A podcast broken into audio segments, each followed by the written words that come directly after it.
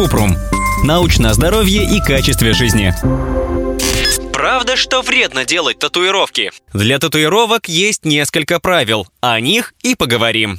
Какие риски? Татуировки могут вызывать осложнения, аллергические реакции, зудящую сыпь на месте татуировки из-за красителей, кожные инфекции, гранулему, воспаление с образованием узелков или неровностей вокруг татуировки, килоиды, приподнятые участки кожи из-за чрезмерного разрастания рубцовой ткани, Заболевания, передающиеся через кровь, если оборудование, которое используют для создания татуировки, заражено инфицированной кровью, то есть риск заразиться гепатитом В, С и ВИЧ.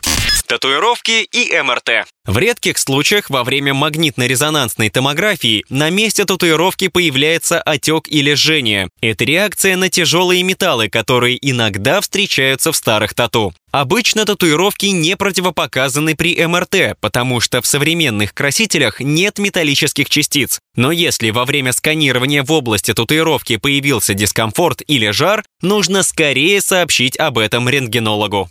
Татуировки при сахарном диабете. Людям с сахарным диабетом можно делать татуировки только при стабильном уровне сахара в крови. Это важно для заживления. Для уменьшения риска осложнений при сахарном диабете лучше избегать тату на ягодицах, голенях, ногах, местах для инъекций инсулина, руках, животе и бедрах.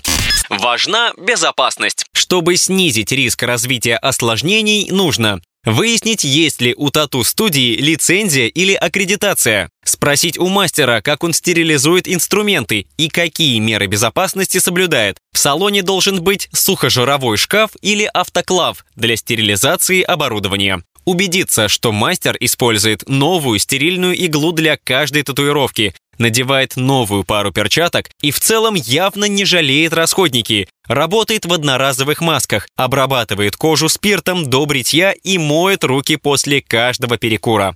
После нанесения татуировки. Чтобы снизить риск развития осложнений после процедуры, нужно держать татуированную кожу чистой. Для ухода можно использовать обычное мыло и воду. Аккуратно мыть татуированную кожу. Избегать попадания прямых струй воды на кожу. Аккуратно промокать ее бумажным или чистым тканевым полотенцем, но не тереть. Использовать увлажняющий крем. Наносить несколько раз в день на татуированную кожу. Меньше находиться на солнце. Как минимум несколько недель избегать попадания солнечных лучей на место с татуировкой. Пока татуировка заживает, не плавать в бассейне, реке и других водоемах. Избегать гидромассажных ванн. Подбирать одежду так, чтобы она не липла к татуировке. Ждать заживления кожи до двух недель. Не нужно трогать тонкий слой кожи над татуировкой, который начинает шелушиться. Это увеличивает риск заражения, может нарушить процесс заживления и оставить рубцы. В тату-салонах предлагают заживляющие пленки.